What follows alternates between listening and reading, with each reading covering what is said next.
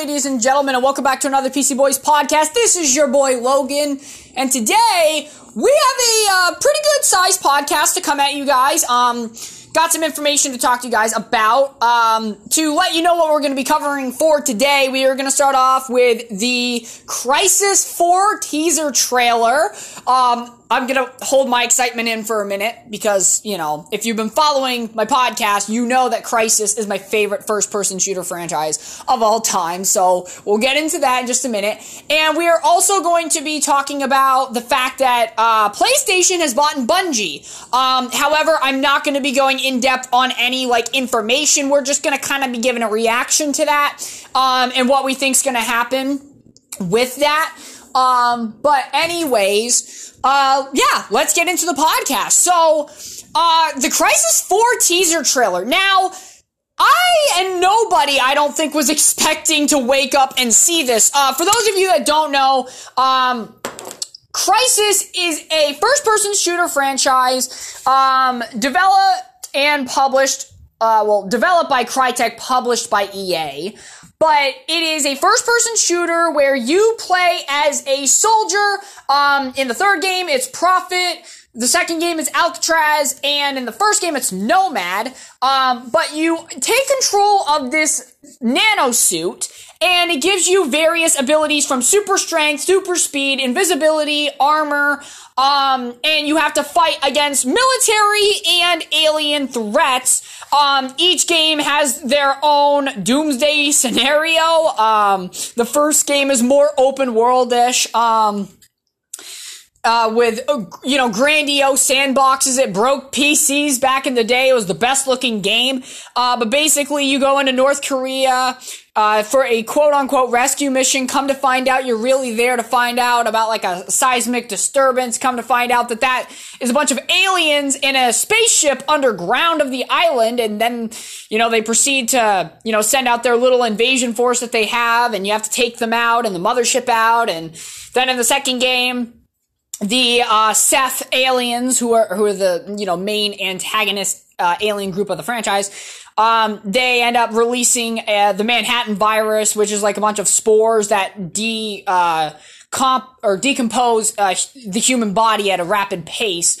Um, and they essentially try to take over uh, the city, and from there would t- go to take on the world, uh, take over the world.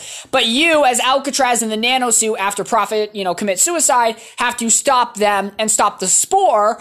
Um, which you do, and then in the third game, it's about stopping the Alpha, uh, Alpha Ceph and the Ceph rising again from the ashes, like 20 years after the events of the second game and um, they open a Einstein Rosen bridge to the M23 Galaxy. I, I, think was the name of it. I haven't played Crysis 3 in a hot minute.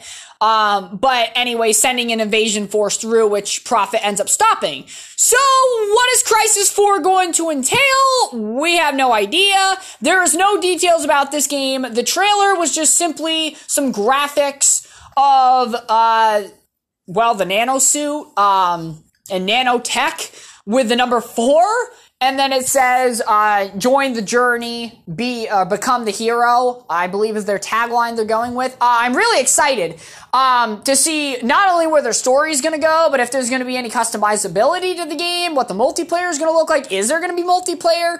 Um, but I'm very, very excited to see what they got going on with the Crysis franchise because, man, it's been a while. Like, we're talking 10 years since we've had the last, inst- or around 10 years since we've had the last installment with Crysis 3.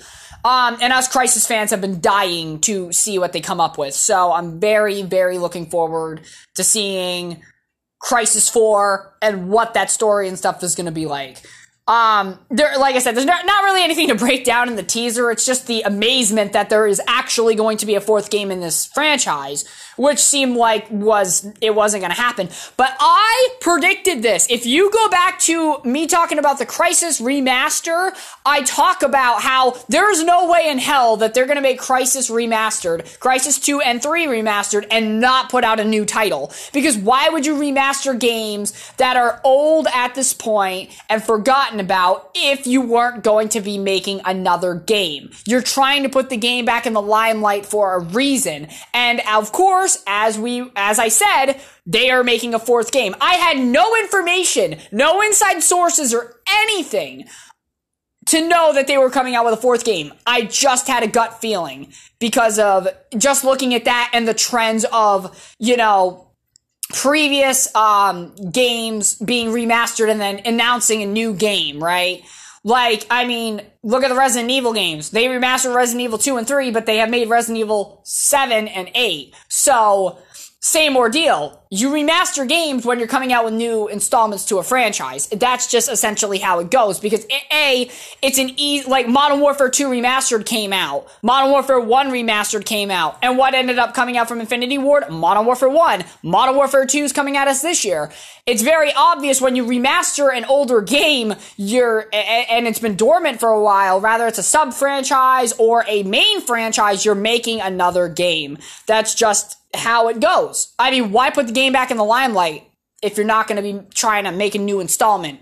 Um, it just makes no sense out of maybe a cash grab. But I just don't see Crysis being remastered for a cash grab. The ca- the Crysis fan base is not as big as Call of Duty. Hell, I wouldn't even say it's as big as Halo. It's a pretty niche community, but it's still really cool. Um, but anyways, Moving on to the next subject of this podcast. PlayStation acquiring Bungie. Now, we all know that this is in response to Xbox acquiring Activision Blizzard, um, just what, a week or two ago now? It, almost feels like it was forever ago, but, uh, here we are, um, another acquisition. So, for those of you that don't know, now that Microsoft is owners of Doom, owners of, um, Call of Duty, and oh, well, once the acquisition falls through, but they basically have Call of Duty, Doom, and Halo underneath their belt. That's a lot of first-person shooter franchises. A lot of franchises. I mean, it's just ridiculous.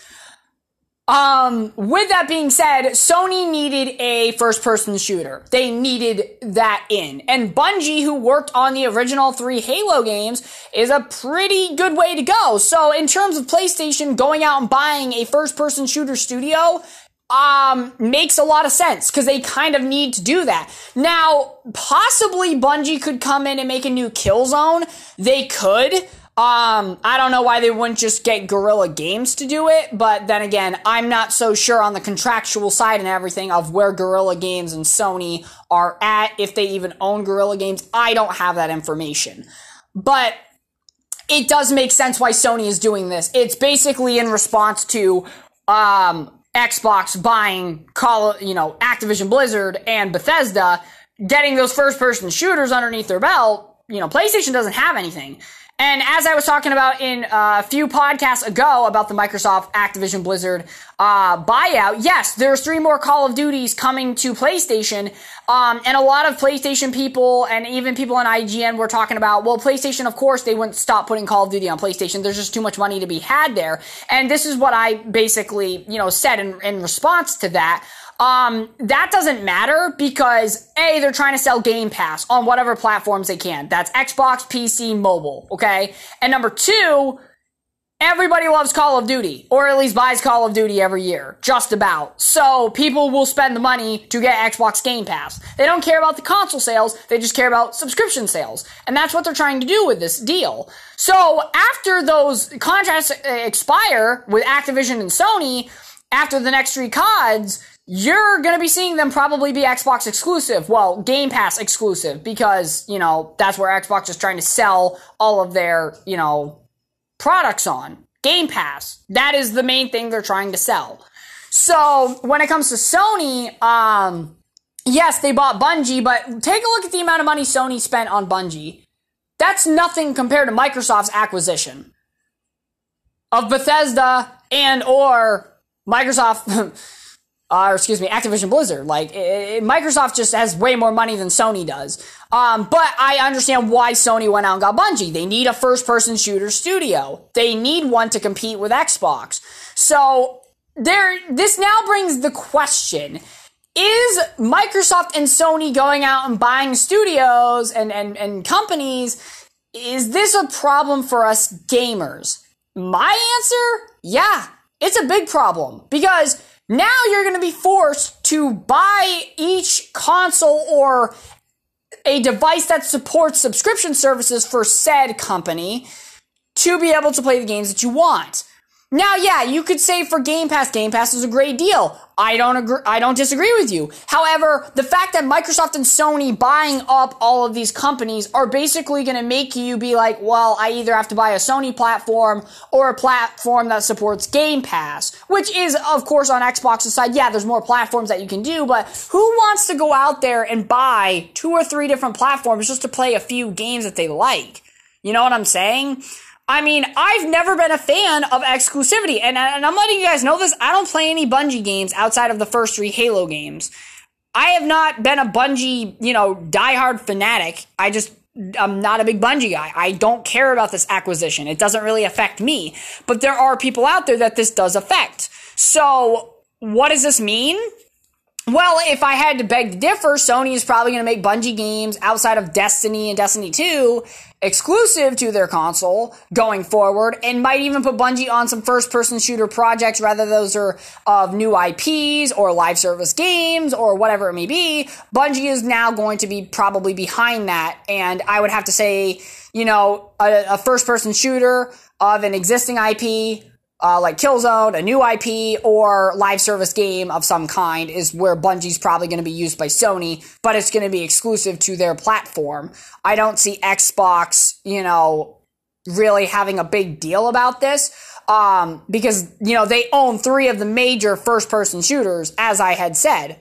Doom, Call of Duty, the best selling game every year, and, um, of course, Halo. So, yeah, I mean, now this begs the question: Does Sony go out and buy Crytek and get Crysis underneath Sony's exclusive uh, roster? Does Microsoft go out and buy Crytek?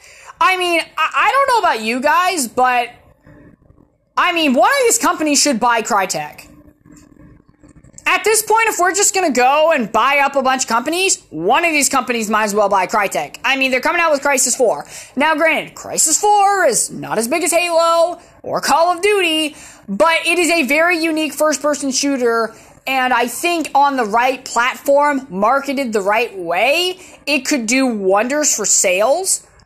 But then again, that's my personal opinion. Um, but I do think that yes, Sony and you know, Microsoft buying up all these companies is ridiculous, and it's not going to help us consumers out in the long run. Uh, regardless of what services they're providing and if it makes sense or not, you're going to have to buy multiple services or consoles to play the games that you want. And that, as a consumer, is a big loss. As opposed to just buying games from a company like Activision just straight up independently. But uh, th- that is my thoughts on these, uh, you know, two things that have happened recently. Um, I know with the Microsoft, or excuse me, um, PlayStation, Sony buying Bungie, um, that I didn't really bring any actual information to it um, from articles or anything, but that's because A, I haven't read any articles yet about it. Um, mainly, my interest is not, um, I guess you could say, it's not drawn to my attention immediately because it doesn't directly affect me, but I will get around to it. And when more information comes out about the acquisition, I will, of course, be sharing that, uh, like I did with Microsoft, um, you know, Xbox um, acquiring Activision Blizzard uh, story. But yeah, so going forward, um, that we will cover that uh, more. We will cover Crysis 4 more when we get more information about that. So I hope you all enjoyed. Thank you very much for listening. Um, if you guys, of course, want any, you know, news or updates, um, you should be able to request to join my Discord. I, I think is what you have to do. Um, I'm still getting used to the whole Discord thing because I'm relatively new to it, but I got rid of our Facebook page because I just don't use Facebook anymore at all. Um, I was thinking about making a Instagram page. I'm going to make an Instagram page. Um, I'm just trying to think of how I want to utilize it right now. Um, I, I don't want to make it without knowing how I'm going to utilize it. So I will have that made by the summer though, uh, for you guys, uh, so you can go easily follow that. But for right now, I have a Discord. If you want to go follow it, it's PC Boys. Pretty simple and standard. You can find it. Um, spelled the same way as the podcast. But thank you very much for listening. Hope you all enjoyed, and I'll catch you all in the next one.